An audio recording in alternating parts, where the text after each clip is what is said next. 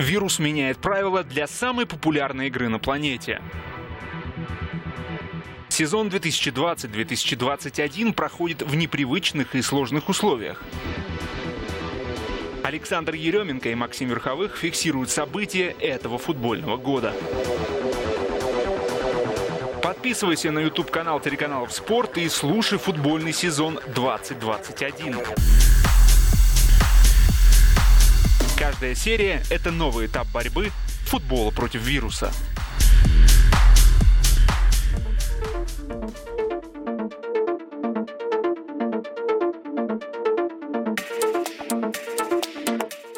Итак, мы продолжаем следить за событиями этого футбольного сезона. В нашем подкасте мы снова с Сашей вот в таком вот формате, привычном для этого пандемического сезона, да, в таком дистанционном, пытаемся беречься и других беречь. И у нас в Киеве локдаун, проблемы с транспортом, то есть каждое предприятие как-то выкручивается, да, для того, чтобы обеспечить безопасную доставку своих работников на рабочие места.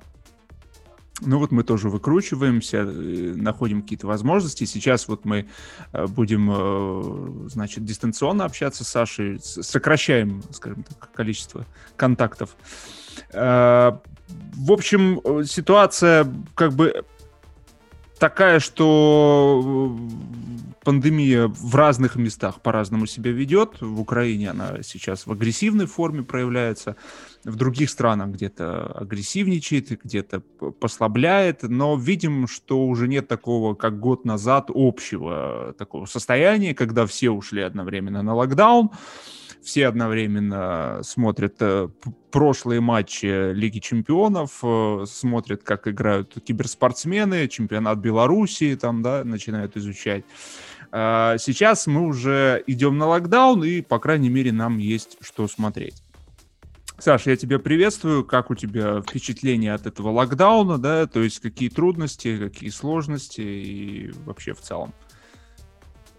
Привет, Максим. Ну, сложностей и трудностей предостаточно, но, ты знаешь, самое главное – это вот не заболеть. Вот, больше всего страшит, конечно, сама болезнь, все остальное имеет такой второстепенный характер, так скажем. Ну вот по сравнению с прошлым локдауном мы действительно сейчас находимся в таком положении, уже учимся не просто... Ну да, наша профессия, да, не просто там, что-то, как я уже говорил, чемпионат Белоруссии смотреть и старое вспоминать, но и следим за актуальными событиями, вот Лига Чемпионов, да, вот матчи, то есть люди, которые оказались в ситуации локдауна сейчас дома, у них, по крайней мере, есть возможность посмотреть топовый футбол. Окей, значит, Лига Чемпионов. Есть надежда на то, что эта Лига Чемпионов будет у нас, по крайней мере, финальный матч будет со зрителями. Посмотрим.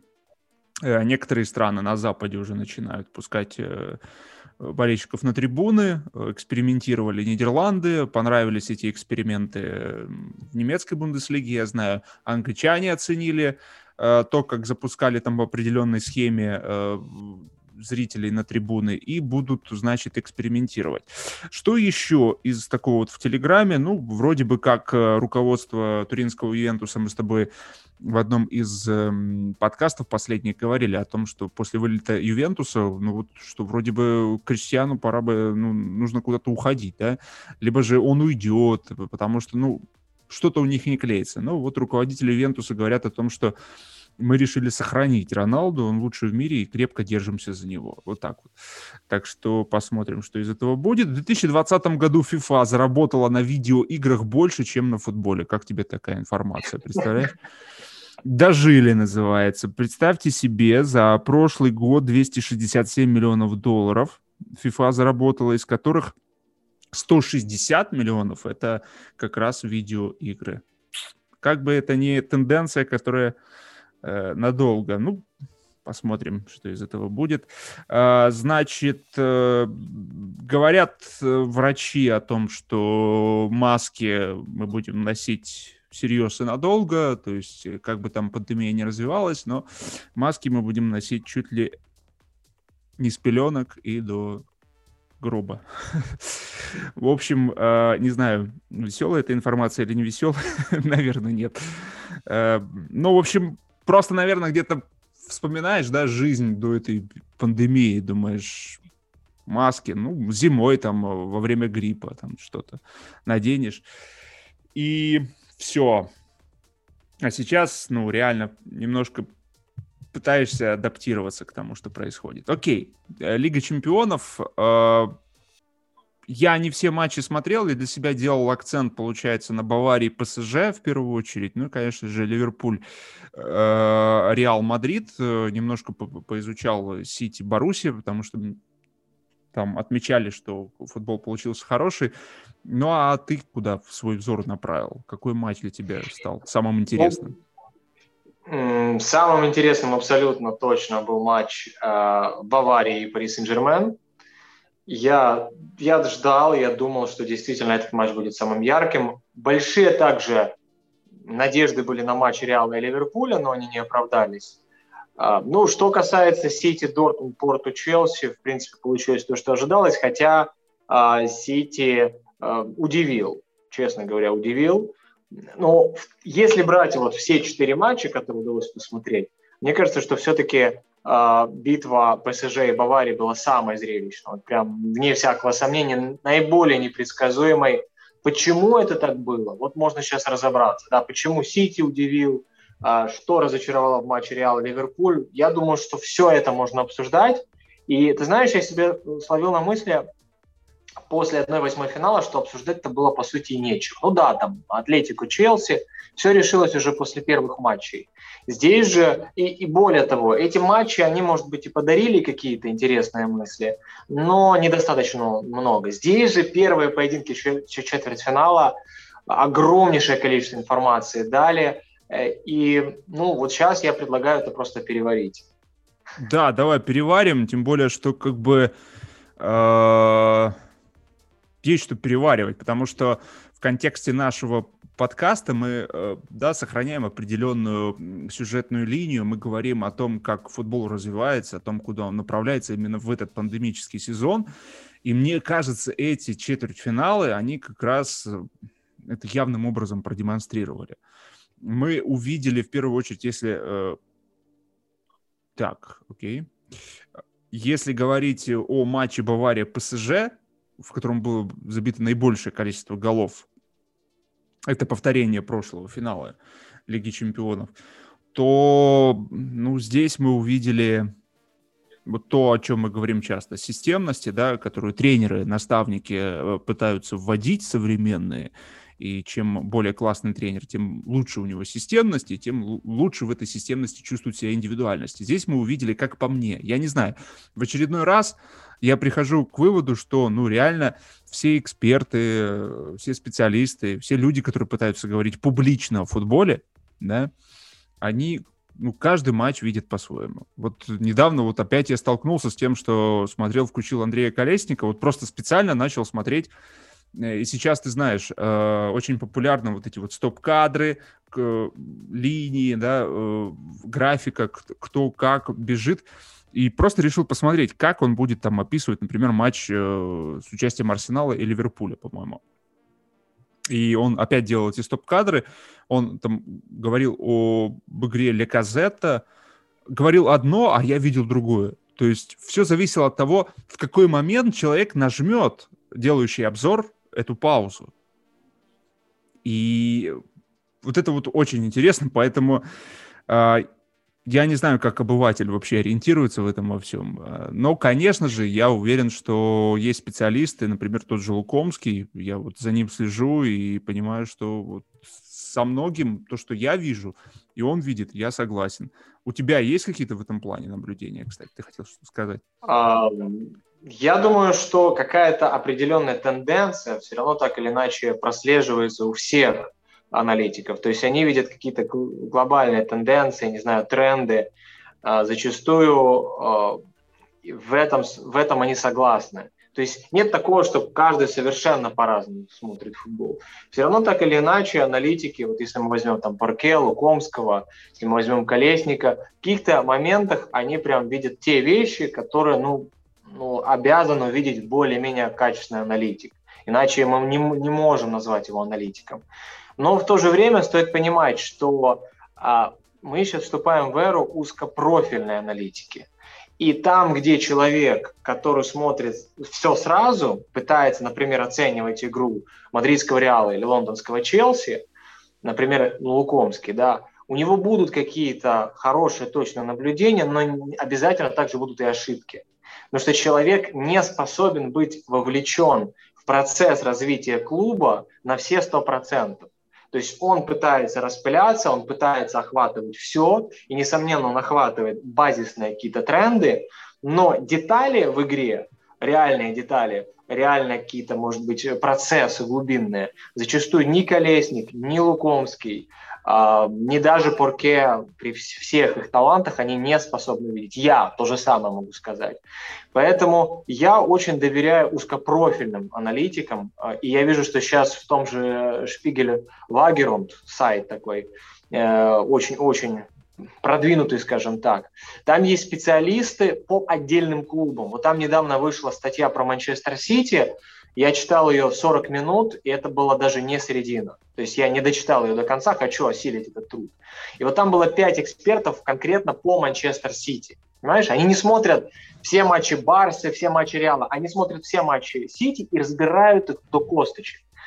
То есть вот это настоящая аналитика. То, чем занимается Лукомский, например, это тоже настоящая аналитика, но все-таки там обязательно будут ошибки. Там обязательно будет что-то не увидеть. Ну, то есть он что-то не увидит, он что-то не заметит.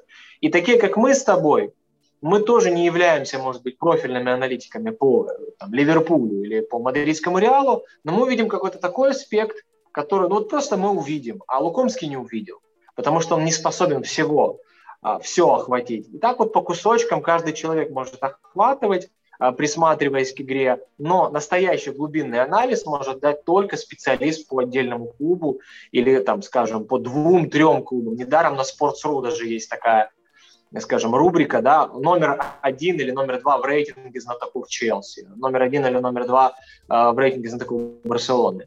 И поэтому я думаю, что это хорошо. Потому что наш подкаст может существовать. Если бы только Лукомским был прав, он все видел, какая была бы конкуренция или Колесник. Но из-за того, что они видят не все, у нас есть возможность увидеть что-то еще, об этом поговорить, поспорить, возможно, с чем-то, с мэтрами очень признанными. И честно, вот когда Лукомский начинает говорить о Ливерпуле или Челси, нередко я вижу, я этими командами занимаюсь очень серьезно, я вижу, что во многих моментах он не докапывает, он не дорабатывает до конца. Я веду к тому, что это всегда будет, и это на самом деле очень-очень хорошо, потому что каждый человек, каждый эксперт, каждый болельщик может увидеть что-то новое, что-то интересное, какие-то детали, и это здорово. Слушай, получается, вот эта сегментированность на Западе, о которой ты заговорил, да, в контексте немецкого издания, она во многом зависит, да, от уровня развития в целом государства, от финансовых составляющих. Да. То есть пока мы, да, немного бедные, в кавычках немного, но бедные без кавычек, мы вынуждены быть специалистами и там, и здесь, и везде. Да? И обнимать необъятное. А вот там уже люди, получается, получают возможность копаться в одном материале и на долгую историю того Сити, да, прослеживать, Реала, кто как, от матча к матчу. Да, конечно, это очень важный момент, мне кажется, ты отметил, и думаю, что, конечно, наш рынок тоже будет развиваться в этом направлении. Очень хотелось бы, чтобы побыстрее, потому что действительно в эпоху мы живем очень сложную, много информации, много мнений. Окей, давай тогда, значит, я так скажу по Баварии и ПСЖ. Я вчера кратко описал это в Телеграм-канале, да, ты писал такую стенографию, делал очень выжимку такую сочную, концентрат. А я, по-моему, одно выражение написал, и все. И я готов его повторить. Мне кажется, уровень организации — это действительно яркий футбол. Это потрясающе. Его одно удовольствие было смотреть. Болельщикам, я думаю, они просто взахлеб. Для них это был боевик, триллер, все что угодно. Но с точки зрения того, достойны ли эти команды играть в финале, я смотрел. И я понимаю, что с таким уровнем организации они там недостойны играть. И Флик, ну, ты давно уже знаешь мою, скажем так, отношение к Флику, да, что Флик просто не мешает на поле тем играющим тренерам, которыми располагает Бавария. Левандовский, Мюллер, Киммих, Боатенг, Нойер, Алаба. Вчера не было Левандовски. Это тоже минус. Понятное дело, что Бавария, наверное, должна побеждать ПСЖ и без Левандовски. Потому что то, что Почеттино с ПСЖ показывает, это тоже нестабильно. И организации я тоже не увидел. Попытки были к организации. Но в целом все было сыграно на индивидуальностях, на индивидуально сильных сторонах Мбаппе, Неймара. Причем Неймар, да, там, понятное дело, в определенных моментах он минус для команды. В тех моментах, которые были вчера, он был плюсом для команды. В очередной раз хочется отметить Киммиха. Ну, я только восхищаюсь этим футболистом и очень давно, и он сохраняет стабильность. Это настоящая, конечно, машина.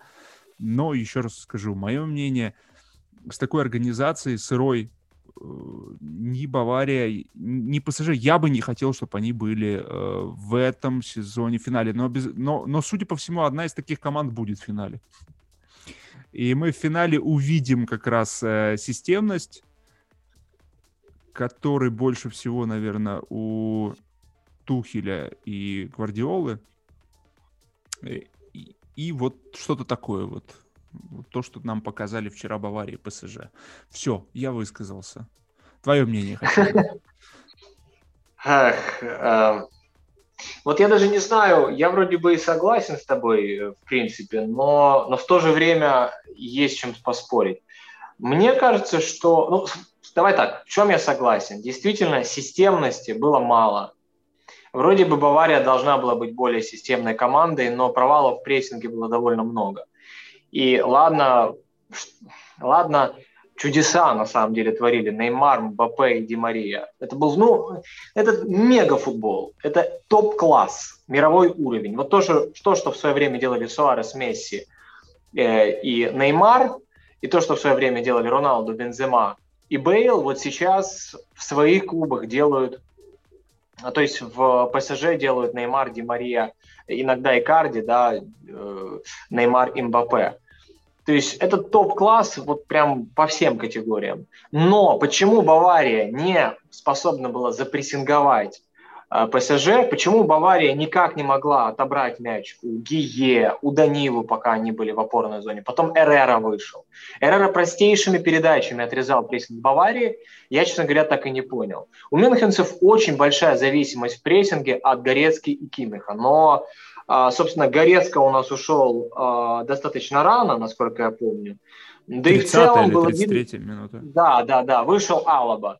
И это не улучшило уж точно ситуацию. Алаба просто более атакующий игрок, чем Горецка. Хотя, казалось бы, да, он из центра защиты, но парень с фантастической техникой, с пасом хорошим. Ты имеешь в виду Альфонсо Дэвиса, наверное, а не Алабу? Алаба перешел на позицию. Ты имеешь в виду, вышел в опорную, понял, да? Да, Алаба и Киммих не способны давать были настолько мощно организованный прессинг, были постоянные провалы. Тот же Эррера на раз-два разрезал этих двоих, и получается, что прессинг Баварии, он не был систематично качественным. Я ожидал совсем другое увидеть, честно говоря, поэтому я согласен. Что касается ПСЖ, там ни о какой системе не могло быть речи. То, что отличает Почеттино и Эмери, это только то, что Эмери пытался заставлять эту команду прессинговать, и она была очень разбита, она проваливалась. Тухелю удалось эту команду заставить прессинговать, она действительно хорошо структурно это делала. Почеттино вроде бы мастер прессинга и контрпрессинга, но он понимает то, что у него ничего не получается.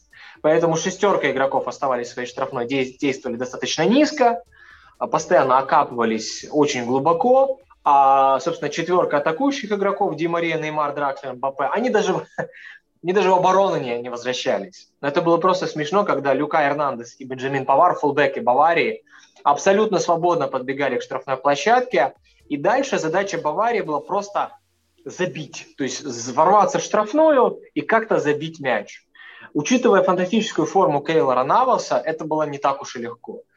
Плюс, все-таки, как ни крути, но вот эти 6 человек у ПСЖ, они в своей штрафной безошибочно сработали. При всем том напряжении, которое было, при том, что это не топовый уровень, особенно без Маркиниуса, они отыграли довольно надежно. То есть это был план Почеттино. Отзащищаться, если получится, мы контратакуем, а мы убиваем Баварию на контратаке.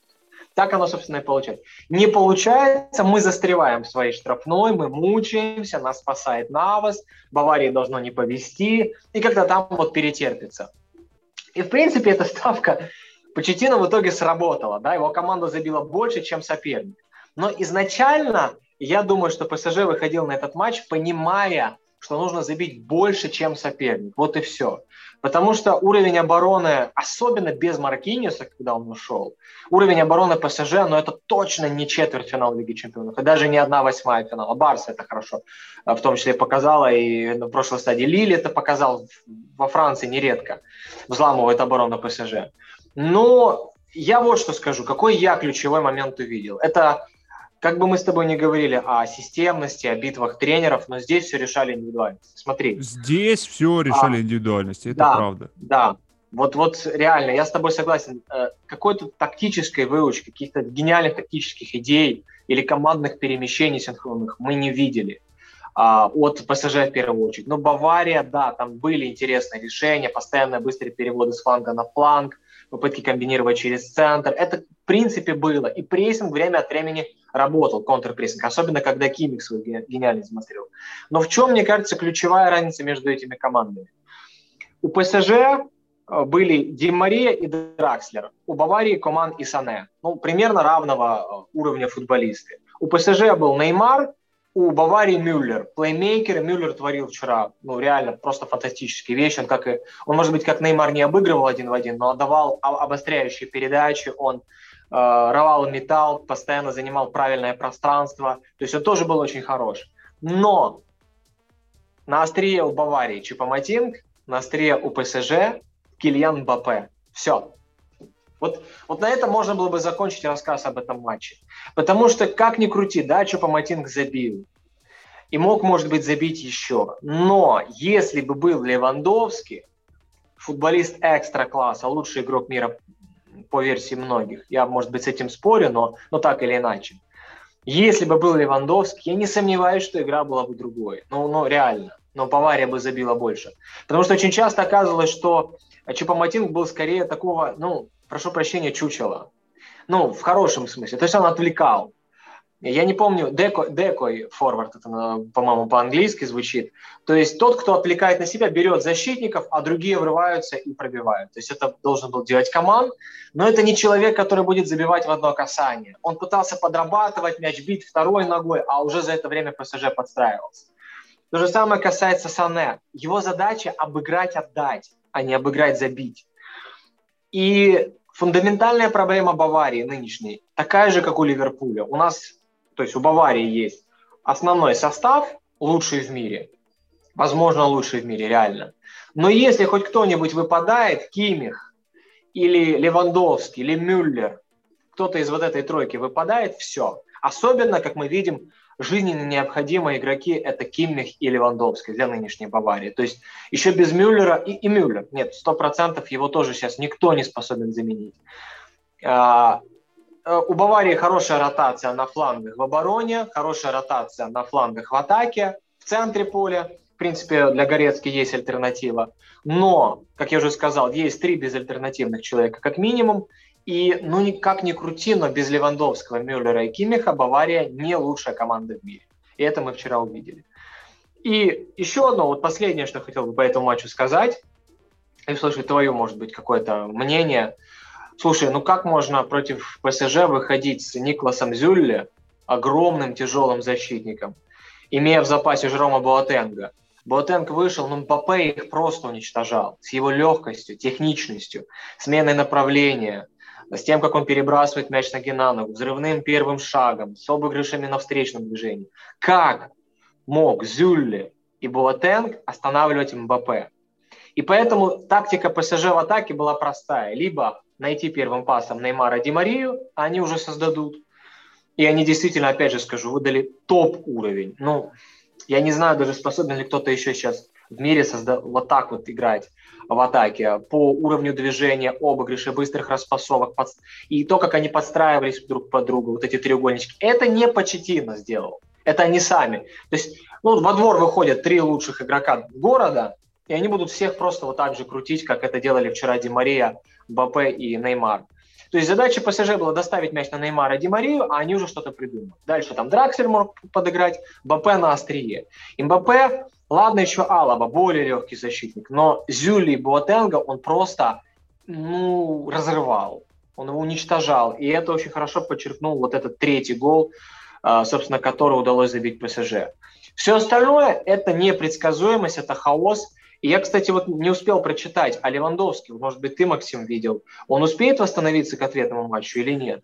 Последнее, что я встречал, то есть сначала была информация, когда впервые ему диагностировали травму, что он успеет восстановиться, но последняя информация, то, что он к матчу в Париже тоже не восстановится. Так что... Ну, значит, ПСЖ фаворит точно. Ага, то есть ты считаешь, что ПСЖ. Я, конечно, думаю, что Бавария все-таки... Флик имеет, скажем так, более податливый материал. И уже в Париже я предполагаю, что Бавария будет более системной и не пойдет на поводу в этот размен ударами, который ПСЖ спровоцировал. Я не хотел бы, конечно, перечеркивать и там тренерских возможностей Почеттино, но мое мнение, что сейчас Почеттино свои тренерские таланты просто проявить пока не способен на фоне такой индивидуально сильной команды. Еще и в середине сезона пришел. Он показал себя в этом матче, когда выпустил Мбаппе не на фланге, а в центре обороны. И как раз Флик, наверное, к этому... Ой, в центре нападения. И как раз Флик, возвращаясь к твоему разговору по поводу Зюли, наверное, был не готов к тому, что именно сюда будет поставлен Мбаппе. Он рассчитывал, что Мбаппе опять будет играть вингера, отталкиваться от фланга, ну а там как Повар разберется более-менее. Сейчас мы видим, что у Флика теперь нужно подготовиться. Потому что ни Боатенг, как ты сказал, ни Зюлли не тянут игру против Мбаппе. Возможно, придется опускать Киммиха. Когда-то он играл в центре обороны при Пепе Гвардиоле. Может быть так. Ты знаешь, да. Я бы продолжил твою мысль. Я согласен, что Бавария в каком-то смысле фаворит с точки зрения организации. Если они будут качественнее прессинговать и не давать доставлять мяч на четверку, тогда, конечно, как это было в концовке, особенно в концовке на Альянс-арене, ну вот просто ПСЖ не способен был выйти уже в последние 10 минут в контратаку. Потому что Бавария настолько мощно этот контрпрессинг использовала. Так, если это у Баварии будет получаться во втором матче, тогда, конечно, шансы в таком случае равны. Но мне почему-то кажется, что Баварии не хватит, а вот эта суперчетверка... ПСЖ как команда хуже, но... Бавария без Левандовского, к сожалению, по уровню индивидуальности чуть-чуть не дотягивает до ПСЖ именно в атаке. Ну вот Флику нужно как-то что-то сделать с этой четверкой, тем более, что Неймар на самом-то деле находится не в самом лучшем сейчас расположении духа. Может быть, конечно, матч в Мюнхене ему немножко... поможет восстановить этот самый дух?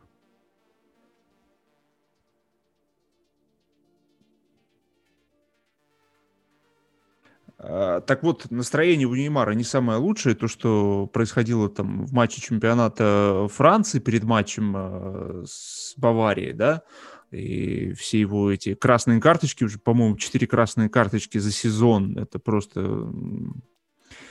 И появилась информация буквально перед матчем с Баварией о том, что он снова выходил на контакт с Барселоной и готов там какие-то свои вопросы решить, которые у него какие-то проблемы были после перехода Неймара из Барселоны в ПСЖ. У него остались какие-то там вопросы юридического характера к Барселоне, он готов их снять, и что хочет вернуться в Барселону. И якобы Лапорта готов это возвращение организовать. И вот у меня вообще возникло ощущение, что, знаешь, вот все говорят Мбаппе, да, вот человек, который придет на смену Роналду и Месси, один из тех, кто придет на... Но, если честно, у меня складывается ощущение, здорово он себя чувствует в Париже, но он не растет. Вот он, как мне кажется, остается Мбаппе вот тем классным, великолепным, но потенциал его как-то вот динамики нет. И то же самое с Неймаром. Вот, мне кажется, он тоже застрял вот в этом французском футболе, потому что французский футбол на самом деле вещь такая, как мне кажется, очень по сравнению с другими странами, топ-лигами, очень сложная, потому что там очень много таких вот коррумпированных элементов во французском футболе, наверное, больше, чем в остальных чемпионатах.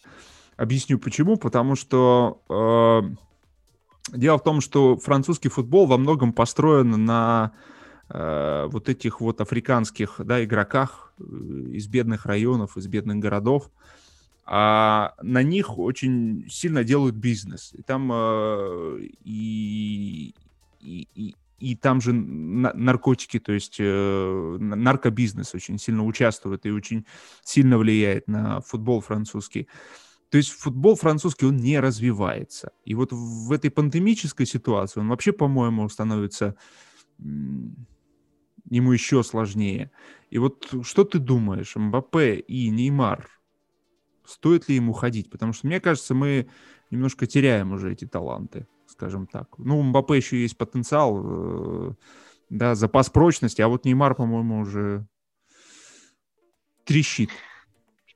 Ну, понятное дело, что конкуренции нет во Франции, но, по крайней мере, не было. В нынешнем сезоне она появилась, но скорее искусственно, да, из-за проблем самого Пари Сен-Жермана, из-за того, что соперники стали сильнее. И наверняка мотивации как таковой у Неймара уже нет. Я так думаю. Мбаппе, сложно сказать, конечно, нужно более детально изучать их интервью. То, что я вижу, он сейчас на мировом уровне. То, что творит Мбаппе, это фантастика. Сложно сказать, насколько он стал сильнее, чем был там еще пару лет назад, потому что уже пару лет назад это был футболист экстра-класса. И я не знаю, способен ли игрок такого уровня еще как-то спрогрессировать. Ну, разве что он будет больше отдавать проникающих передач, то есть он начнет еще как-то быть там плеймейкером лучшим, как тот же Неймар. Но в данный момент я вижу то, что Мбаппе очень хорош. В Лиге Чемпионов, по крайней мере, уж точно. Не знаю, вот честно, не знаю. Было бы интересно, конечно, если бы он в Ливерпуль перешел. Потому что Ливерпуль, команда для него, Ливерпулю, вот сейчас мы будем говорить, да, Ливерпулю нужно освежение 100%. В общем, честно говоря, очень сложный вопрос. Очень сложный вопрос. По поводу Неймара однозначно ему нужно куда-то уходить, потому что парень нуждается в дисциплине и в мотивации. Вот Роналдиньо, в свою очередь, в свое время, выиграв Лигу Чемпионов с Барсой, ему уже некуда было уходить. Неймар, может быть, если выиграет еще одну Лигу Чемпионов, возможно, тоже потеряет всяческую мотивацию. Но пока она у него, видимо, есть, если он хочет куда-то уходить, а не почивать на лаврах, это хороший знак. Это хороший знак, мне кажется. Окей, тогда ты заявил Ливерпуль. Давай поговорим обо втором самом ожидаемом матче. Это Ливерпуль-Реал, точнее, Реал-Ливерпуль. У меня, конечно, я ожидал большего, но когда увидел счет, когда посмотрел матч, я, конечно, понял, что я слишком был хорошего мнения о Ливерпуле сейчас. Ливерпулю сложно. С этой парой центральных защитников им невероятно сложно бороться на таком уровне. Ну и Реал, это, конечно, знаешь, это такой убийца, который в определенный момент ты просто даже от него и не ждешь ничего. Кажется, что он просто ходит себе, какой-то старичок интеллигентного вида в очках. А потом смотришь, а это просто какой-то монстр, чудовище. И я, конечно, благодаря этому матчу понял еще про Реал, что Реал — это уникальная команда, потому что там в центре полузащиты уже больше 5 лет играют одни исполнители. И они уже просто друг друга чувствуют. Я не знаю, как сиамские близнецы. Модрич, Кроос и Каземиро — это просто фантастика. 3 или 4 Лиги Чемпионов выиграли. Да, 4, по-моему, Лиги Чемпионов они выиграли. Это фантастика, это невероятно. То, что они показывали в этом матче. Кроос со своими кроссами — это просто фантастика, невероятно. Модрич настолько надежен, цепкий, несмотря на возраст, может и прессинговать, и грамотно читать пространство. Каземиро дает ритм, и при этом легкость какую-то, и непредсказуемость. Кросс может опуститься настолько глубоко, что буквально одним забросом мяча организовывают гол Винисиусу. То есть, правда, такой полузащиты, мне кажется, ни в одном клубе нет. И это, конечно, достижение, наверное, для Зидана, то, что ему на протяжении стольких лет удается находить мотивацию для футболиста, потому что с каждым годом, то, о чем мы говорили про Клопа, кстати, в Ливерпуле в этом сезоне, о том, что Клоп гениальный стратег, мотиватор, тактик, но он столкнулся в этом сезоне не только с травмами, он столкнулся и с тем, что пришло время. Да, когда ты работаешь с футболистами, ты рано или поздно с каждым годом накапливается какой-то мусор общения, грубо говоря, да. Там где-то ситуация возникла, и это накапливается, и потом возникают определенные ситуации, которые разрушают атмосферу. Клоп с этим столкнулся. Мы говорили о ротации, о том, что ему тяжело дается ротация, там, заменить того же Салаха или Мане или Фермино. И потому что Салах тут же, по сообщениям прессы, да, реагирует на это все очень чувствительно. Поэтому это действительно проблема. То, что делает Зидан и сохраняет эту тройку, как он находит мотивацию для них, это, конечно, фантастика, потому что они реально просто с Ливерпулем они включились и уничтожили все, что могли, все, что видели на своем пути. Ты что для себя увидел? Ливерпуль способен отыграться? Я думаю, что многие, конечно, расхваляют сейчас Реал, пишут о том, как он хорошо тактически подготовился, что мадридцы не атаковали через центр, чтобы не попадаться в прессинг Ливерпулю, использовали постоянно передачи за спины Филлипсу и Кабаку, футболистам уж точно не уровня четвертьфинала Лиги Чемпионов, и что, мол, Реал так хорошо справлялся с прессингом и пресекал атаки Ливерпуля, позиционно защищаясь, и контрпрессинговал Реал действительно качественно, и на своей половине отходил позиционно. Никаких вопросов Кроосу и Модричу, которые обычно проваливаются в таких ситуациях. Но, ребят, Ливерпуля не было. Вот что мне хочется сказать всем экспертам и болельщикам. Я, как человек, который следит за Ливерпулем достаточно серьезно, могу сказать, что Ливерпуля не было. Был Реал, да, хорошо подготовившийся. Почему Ливерпуль? Что я имею в виду? Может, кто-то не поймет. Потому что вроде бы те же футболисты в красных футболках, да, но у них был матч против Арсенала, который Ливерпуль провел хорошо по своим стандартам. Контрпрессинг, мощный прессинг, классная прессинг-ловушки, быстрые переходы, умнейшее движение Мюллера в зоне между линиями, Фермину, который также классно действовал в роли глубинного плеймейкера, с Салахом и Мане, которые впереди делали рывки. Арсенала не было. Точно так же. Потому что Арсенал защищался более-менее кое-как, но не было комбинаций, не было интересных маневров. То есть команда Артета вышла абсолютно не готовой. Она вышла как середняк английской премьер-лиги, у которого иногда получается хорошо играть, а иногда не получается. Арсенал просто фантастический футбол показал в матчах против Тоттенхэма и Вестхэма. Но с Ливерпулем не настроились, недостаточно хорошо подготовились, не хватило выносливости. И вот, к сожалению, Ливерпуль сейчас на уровне Арсенала. То есть команда не способна штамповать, выдавать матч за матчем победу. И да, с Арсеналом, опять же скажу, они показали не то чтобы прекрасно, тоже для Ливерпуля даже такая игра – это на самом деле средненький уровень по сравнению с тем, что мы видели в последние 3 года. Но этого хватило, чтобы победить Арсенал. С Реалом, который был максимально хорошо готов, который показал высочайшую интенсивность и все свои тактические заготовки, Ливерпуль не прессинговал, не контрпрессинговал. Ливерпуль не способен был ничегошеньки придумать в атаке. Трент отдавал куда-нибудь передачи. То есть были, конечно, пасы на Салаха диагонально, но об этом все уже знают. Это прочитали все там какой-то годичной давности газете, скажем так, о том, что будут передачи на Салаха. Ни интересных маневров, ни комбинаций, ни проходов один в один от Салаха и Мане. Джота мяч почти не получал, хотя это человек, который вроде бы готов дать экстра-класс. Кейта потерян. Вейналдум сохранение мяча, но не продвижение мяча. Фабиньо просто не успевал вообще нигде. Это была команда без скорости. Это была команда без идей. В общем, они... это не их день.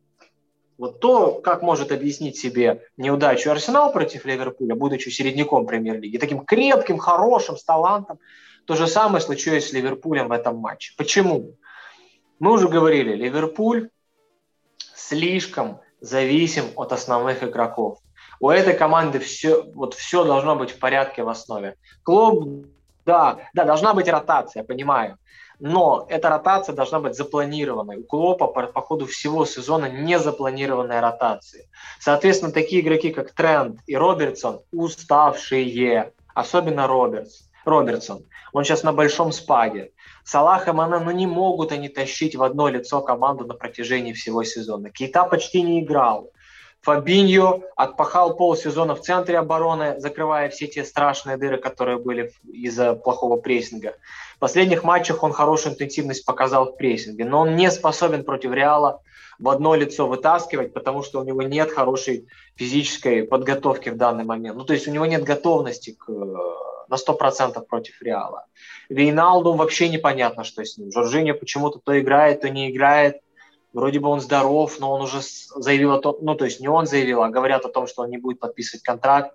Это не Ливерпуль. Это был просто не Ливерпуль. И можно хвалить Реал, я поддерживаю, я сам лично хвалил эту команду и считаю, что Реал чуть ли не главный фаворит на победу в Лиге Чемпионов, что там есть и системность, и талант. Но Ливерпуля не было. Будет ли он на Энфилде, я не знаю. Мне кажется, что Ливерпуля на Энфилде тоже не будет, и это будет очередное поражение 0-3, 0-4. То есть мне больно, честно говоря, видеть эту команду. Не потому что я там за нее болею, а потому что ожидал просто большего от этой пары. Я ожидал... Но это все равно, чтобы, я не знаю, Бавария вышла на ПСЖ. Так никакой. Команда вроде бы есть, а ее нет. Там тоже не получилось бы зрелище. Но там обе команды были хорошо настроены, зрелище получилось. Здесь зрелища не было, потому что Ливерпуль сдутый. Все. Как ты думаешь, то, что Реалу сейчас играть с Барселоной, а Барселона ход набрала, это как-то может подсобить Клопу? Никоим образом, мне кажется, потому что... Ливерпулю должно быть абсолютно все равно, в какой форме Реал. Это команда настолько высокого уровня, на мой взгляд, настолько топового класса, что, в общем-то, она должна выходить и уничтожать любого. Реал, Барс, уставшие, не уставшие. И тот полуфинал Лиги Чемпионов, когда они Барсу с 1-4. Кстати, совсем другое поражение было на Камп Ноу. Не бесславное. Там Ливерпуль боролся, просто проиграл, не помню, 0-3, то ли 1-3 это было. А во втором матче они вынесли Барсу 4-0, если я не ошибаюсь. Или 3-0. В общем, это не суть важно.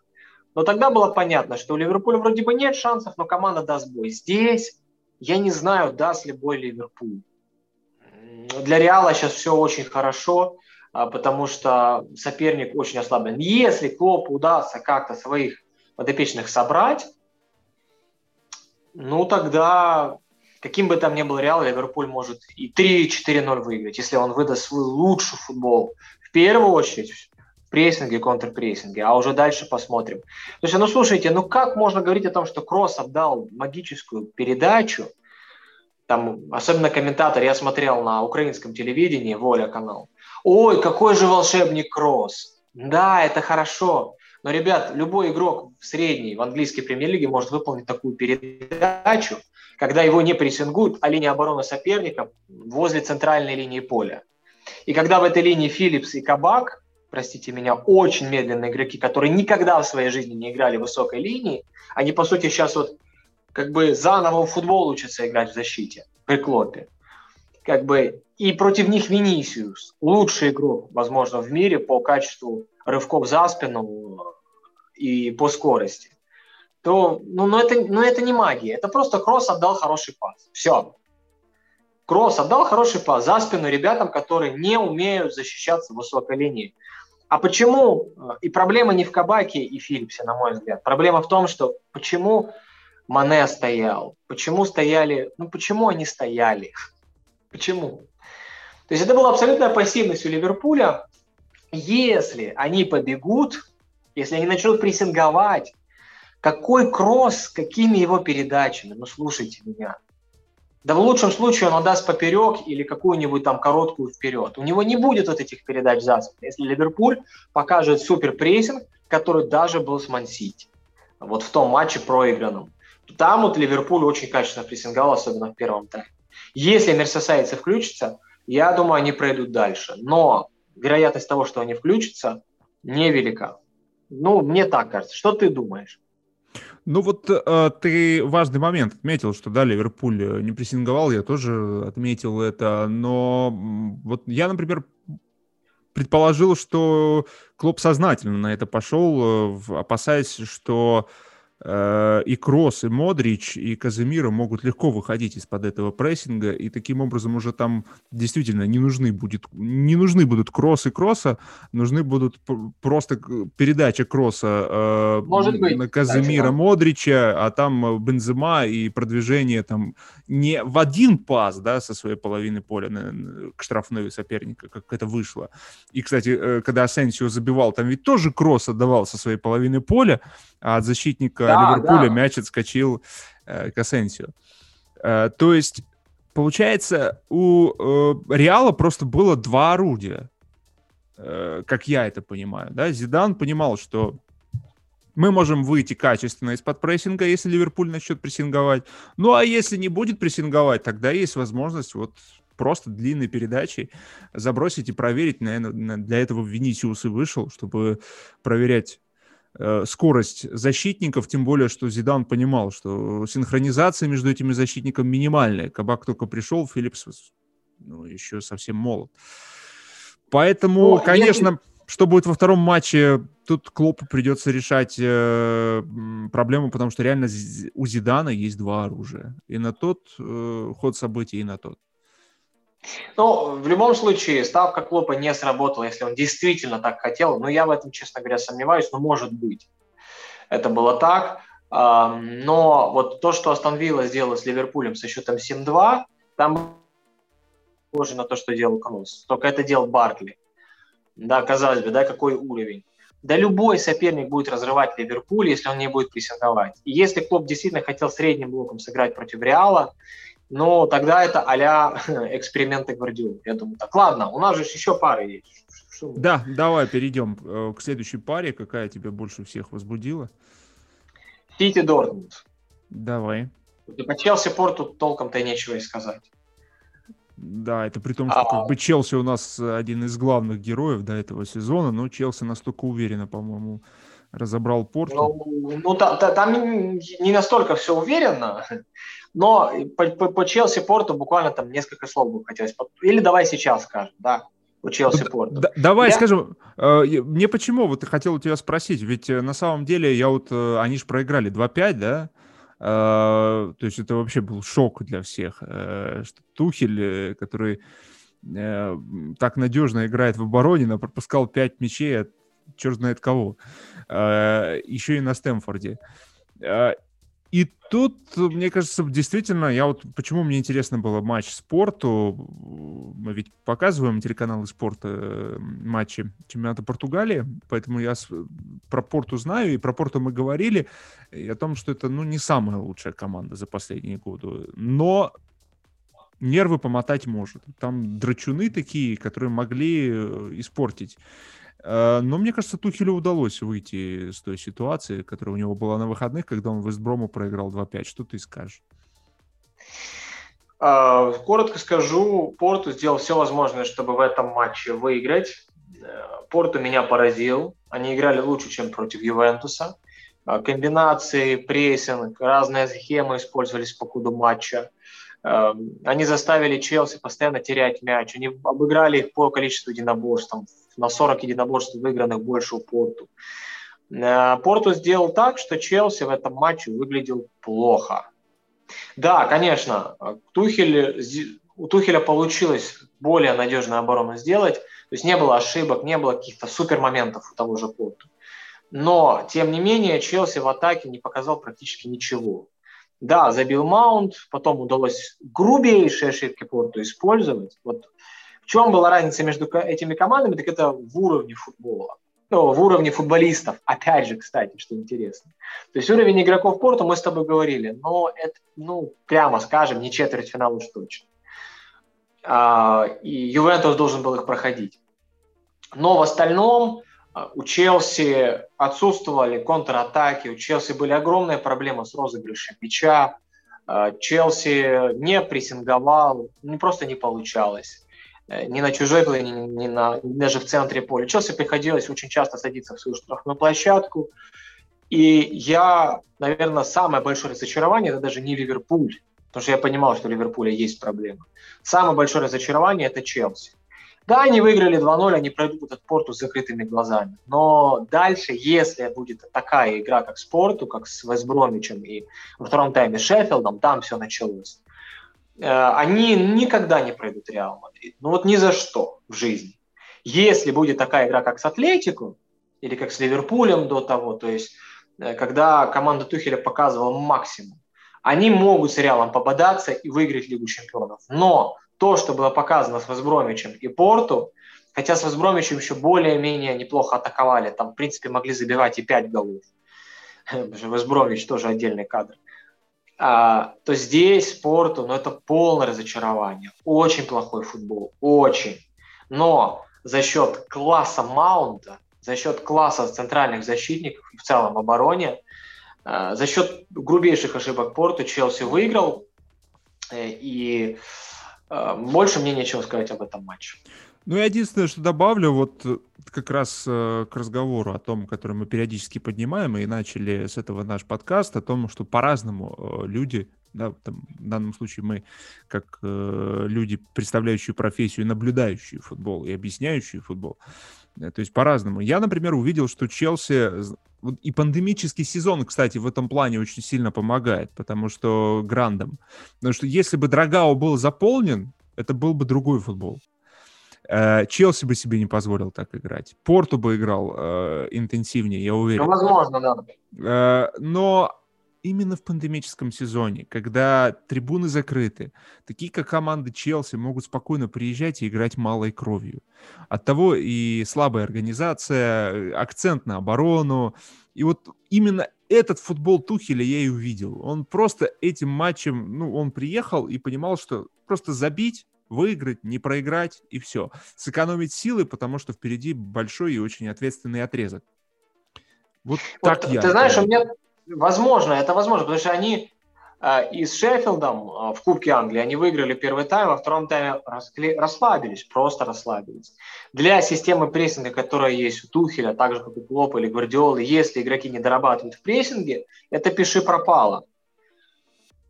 И такое ощущение, что просто ребята не сконцентрировались. Ни на Вестбромвиче, ну там, конечно, и дурацкое удаление Тиаго Силвы было, и много других таких странных эпизодов. Такое ощущение, что им просто не хватает концентрации.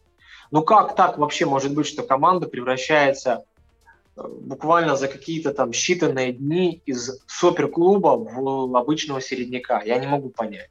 Это невозможно. То есть, возможно, то, что ты сейчас сказал, это соответствует правде и истине. Челси как топ-клуб экономит силы. Может быть так. Ну вот я уже не первый раз наблюдаю, что действительно отсутствие болельщиков на трибунах, оно вот оказывает такое влияние, в первую очередь, на топ-команды. Они приезжают и играют вот так вот, потому что нет свидетелей, грубо говоря, да, ближних свидетелей. Потому что сами футболисты говорят о том, что даже ты приезжаешь когда в гости, и против тебя домашние трибуны соперника, они заводят. В определенный момент они заводят, если там что-то где-то ты хочешь их успокоить, ты хочешь, да, подбежать к кромке поля и показать им вот этот жест. Это хочется, да. Но что я сейчас вижу, когда нет, мы имеем двойной отрицательный эффект. Вот Порту, Челси, это реально вот тот матч, который этот двойной отрицательный эффект отсутствия болельщиков на трибунах демонстрирует, потому что ни Порту не хватило где-то огонька, да, для того, чтобы решиться, и Челси абсолютно был уверен, что этот такой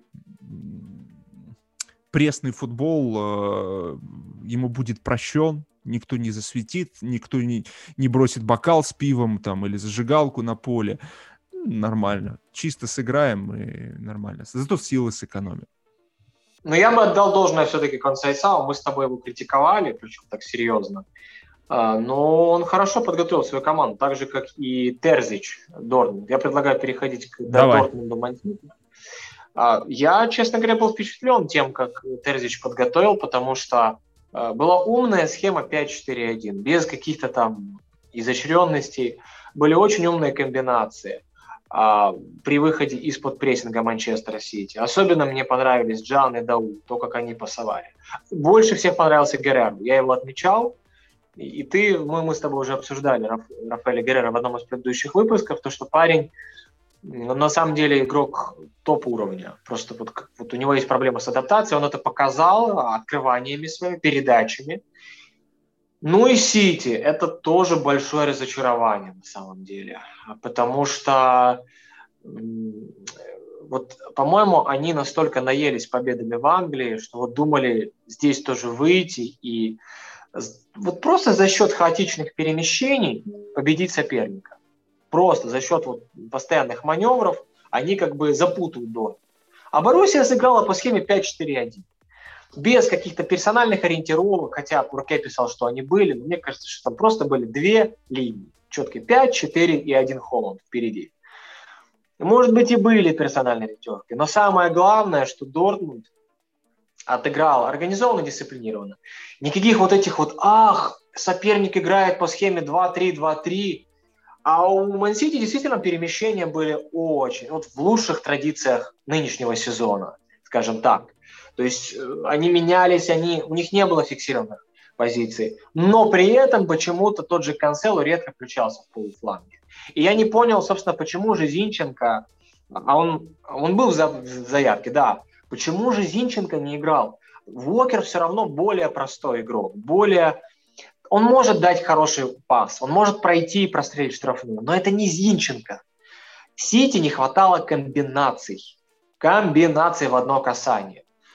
Команда много хаотично двигалась, но продвигать мяч вперед не получалось, потому что не было того же Зинченко, умеющего прочитать треугольничек, отдать короткий пас, открыться, отдать проникающую передачу. У Сити почему-то не было широких передач фланга на фланг под айзо, так сказать, под ситуации 1 в 1 для Фодена и Мореза. Практически этого не было.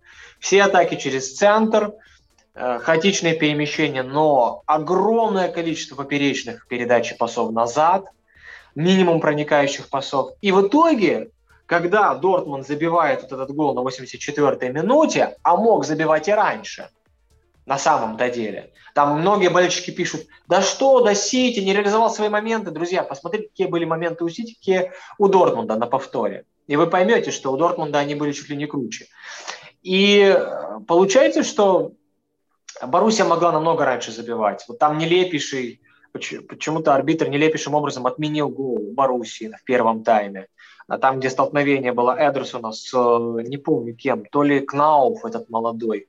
Короче, Дортмунд должен был забивать еще в первом тайме. Дортмунд, я больше скажу, должен был выигрывать этот матч с Холландом на острие. Но там Рубен Диаш пару раз очень здорово против Холланда играл. И опять же, у Сити ни комбинаций, ни проходов, ни ширины, только вот хаотичные перемещения. Что это? Почему так? Не могу понять, честно говоря. Дортмунд на контратаках делал все очень просто. Здорово. И Кнауф этот в дриблинге действовал, молодой парень из ниоткуда. Ройс отдавал передачи, Холланд открывался на острие. И только шикарные действия Рубена Диаша, Джона Стоунса, ну и в целом линии обороны Сити, они спасали команду. У меня объяснение такое. Гвардиола решил, что теперь его команда идеально защищается, и поэтому моменты можно не создавать. Ну там забьем один. В Англии у них это прокатывает сейчас. Где-нибудь один моментик у нас будет, мы забьем, защищаемся. И знаешь, какая у меня мысль была парадоксальная? Гвардиола похож на Мауриньо в Лиге Чемпионов. Он учел все свои опыты предыдущих лет и решил, да зачем мы будем рисковать? Мы будем катать мяч, дождемся ошибки у Дортмунда, забьем. Ну так и получилось. Счет-то был 1-0 до 84-й минуты. Как бы и обороняемся, но проблема в том, что как бы там здорово Сити не контрпрессинговал и прессинговал, у Боруссии есть Джан, Дауд, Биллингем, Ройс, Холланд, Герреро. Это все игроки очень высокого уровня. Я не знаю, согласишься ли ты со мной, я думаю, многие не согласятся. Но мне кажется, что Ройс, Холланд, Джан, Дауд, Герреро – это действительно топ-футболисты. И они показали, что Сити нельзя делать ставку только на прессинг. Но это мне так. Вот я так это увидел. Как ты думаешь, с чем связана эта осторожность Гвардиолы? Да снова вот он что-то, я не знаю, как это говорят, overthinking, то есть перепугался. Ну, какой-то эффект уж точно есть, потому что мы видим системность, да, с Лионом в прошлом сезоне, казалось бы, не топ-команда, прошли Реал, Зидана, и тут на тебе, Лион подножку ставит. Сейчас мы тоже видим, вроде бы все идут, и тут проблемы с Дортмундом, у которого, ну, я не знаю, проблем выше крыши. Действительно, там классные игроки, и Хасеп об этом говорил, и всячески комплиментировал Боруссии за этих самых игроков. Но Эмре Джан, например, я так понимаю, Терзич удивил переходной структурой. То есть он не вчистую играл в три центральных защитника. Джан периодически выходил в опорную зону. Да. И, то есть, вот эта подвижность Дортмунда, она стала небольшим сюрпризом для Сити. Но в то же время именно Эмре Джан и совершил ту ошибку результативную, которая позволила, да, Сити выйти вперед. Теперь смотрим. Гол был забит у нас, получается, на 19-й минуте. И то, о чем я говорю, эффект, когда фаворит, явный фаворит забивает в ворота явного аутсайдера слишком быстрый гол, он чаще всего играет против фаворита. Особенно опять мы делаем акцент на том, что это пандемический сезон. Были бы трибуны Этихада заполнены, они бы гнали бы на второй гол. А тут мы явные фавориты, быстро забили, орешек раскололся, ну, значит, и дальше как-то пойдет. И все. Вот это проблема, потому что соперник, как сам по себе, Сити, он не мотивировал. Дортмунд индивидуально много классных футболистов, но как команда, как система... Да. Это очень простой орешек. Поэтому и потеряли. И у Гвардиолы как раз, по-моему, это и есть ахиллесова пята. Мотивировать своих футболистов, чтобы они не попали вот в этот штопор. Потому что с Лионом, скорее всего, произошло так, что ни в коем случае нельзя поверить в то, что уже результат в руках. Вот... Сити, вот то, что я наблюдал за Гвардиолой и анализировал, когда на своем YouTube-канале его речи благодаря фильму о Манчестер Сити и была возможность заглянуть в раздевалку и видеть, что он говорит. То есть я вижу, он все время находит слова, которые и успокаивают команду, и в то же время говорят о том, что есть опасность, она рядом. То есть вам нельзя расслабляться. Но, судя по всему, одно дело это говорить в раздевалке, а другое дело говорить во время матча. И футболисты — это народ такой, который очень быстро теряет концентрацию. И если... Ну, значит, каждый из них слабо настроился. Я не сомневаюсь в Гвардиоле. Гвардиола все делал для того, чтобы настроить их. Но вот сейчас у Боруссии, мне кажется, даже есть какой-то шанс в Дортмунде. Хотя, может быть, наоборот, сейчас футболисты Сити увидели, что Дортмунд просто так не пройти. Поэтому, наверное, Сити все-таки должны проходить. Ну, в любом случае, действительно... Опять-таки, то, с чего я начинал в матче ПСЖ-Бавария, такой Дортмунд я бы не хотел видеть в следующем этапе. Дортмунд молодцы, конечно, но их там разберут просто на запчасти. Да и в целом. Мне очень симпатична эта команда. И я говорил о том, что у них этот сезон должен получиться классным. Но нет, этот сезон нет. Поэтому у Гвардиоле, я думаю, есть над чем поработать. Вот здесь, в этом матче, материала получено максимум, и я думаю, он каждому из футболистов донесет определенный пакет информации, чтобы те ни в коем случае не допустили то, что было допущено на Этихаде в этом матче. Ну и по поводу Канцело и Геррера. Вот я очень хотел увидеть их схватку, да, на одном фланге двух португальцев. Да, но... это было бы круто. Да, но Пеп решил поставить Канцело на левый фланг, и, видимо, он ему там нужен был. Он не хотел этой схватки, видимо. Наверное, поэтому и поставил туда. Наверное, поэтому и Зинченко не вышел, потому что если бы он ставил Канцело на правый, а налево Зинченко, то как раз бы была бы эта схватка португальцев. А он понимал, что, видимо, не хочет этой схватки, поэтому тут остается только один вариант. Справа ставить, потому что Зинченко справа ты не поставишь. Справа ставить Уокера. Ну, в общем, интересно в любом случае, что будет в Дортмунде. Как тебе Эрлинг Браут Хаалянд на фоне Сити? Хорош, конечно же. У него был стопроцентный момент, когда он боролся с Рубеном Диэшем. Выиграл все-таки скоростную схватку, но Диэш так немножечко подтолкнул, в пределах правил, корпусом сыграл. Упал Рубен Диэш. Я тебе скажу, что в премьер-лиге я не помню ни одного футболиста, который бы заставил Диэша упасть вот так и просто как перекати поле. Хаалянд очень хорош, но в том эпизоде все-таки Диэш немножечко помешал ему, Хаалянд пробивал. А в целом он все делал правильно, своевременные рывки, но сказать, что Хаалянд часто получал мяч, по-моему, все-таки такого не было. Я, может, что по Сити еще хотел сказать. Де Брюйне начал тащить в концовке вот прям все. И это не есть хорошо на самом деле, когда у команды идет отказ от системы, от комбинации, и она просто делает ставку на Грузилова а-ля от Кевина Де Брюйне. Если Гвардиола в следующем матче опять будет осторожничать а-ля Мауринью, как бы это ужасно не звучало, тогда Дортмунд пройдет дальше. Как Лион прошел, как Тоттенхэм прошел, как кто там еще прошел этот Сити. Если же, как ты говоришь, действительно Манчестер с первых минут побежит вперед и будет атаковать и забьет, тогда, конечно, Боруссия проиграет с разгромным счетом. Просто сейчас, согласись, я так задумался, у Сити самый глубокий состав, самый сильный состав. И основной, и при этом запас. У Реала такого нет, у Баварии тем более такого нет, у ПСЖ такого нет. Ни у кого, у Челси там тоже. Самый такой мощный состав это у Сити. И у них на поле не играли Леопорт, Зинченко, Стерлинг и Агуэро. Вышел Жезус на замену. Минди еще был в запасе. То есть, это футболисты топ-уровня. Стерлинг, Фернандиньо не играл. То есть просто ни у кого больше нет такого запаса, такого состава.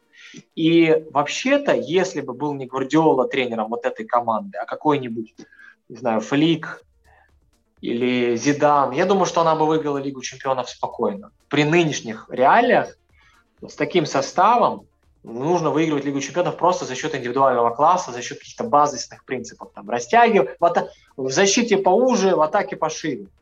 Но Гвардиола с его суперманеврами и комбинациями сделал так, что команда, ну, по сути, занималась фотокатом. Хотя многие с этим не согласятся, но я увидел это.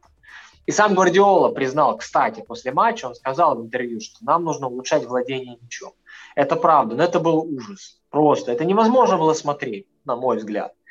Хотя с таким потенциалом кадровым вы должны были эту Боруссию, как Баварию, выносить со счетом там 6-2, 5-2. И вот сейчас очень важный момент. Если Гвардиола пройдет Дортмунд, мне кажется, вот не знаю, согласишься ли со мной, но как бы это странно ни звучало, это будет великое достижение для Гвардиолы. Это будет великий перелом для Пепа. Он, наконец, сможет переступить вот эти все Тоттенхэмы, он сможет переступить даже Ливерпуль, который выбивал Сити. Это был совсем другой Ливерпуль в четвертьфинале Лиги Чемпионов. Его потом Реал 3-1 обыграл, это было 3 года назад, если я не ошибаюсь. То есть если он сможет переступить этот Дортмунд, тогда уже Сити, ну что уже тогда остановить Сити? Я думаю, ничто. Ну, я с тобой согласен, наверное, действительно для Пепа вот проблемой являются такие матчи, в которых его команда явный фаворит, особенно в Лиге Чемпионов. Не в Лиге, да. В Премьер-лиге они спокойно справляются со всеми, как будто бы без нервов. А здесь, я не знаю, то ли напряжение какое-то у них, но почему-то совсем другая команда выходит на поле. Не могу понять.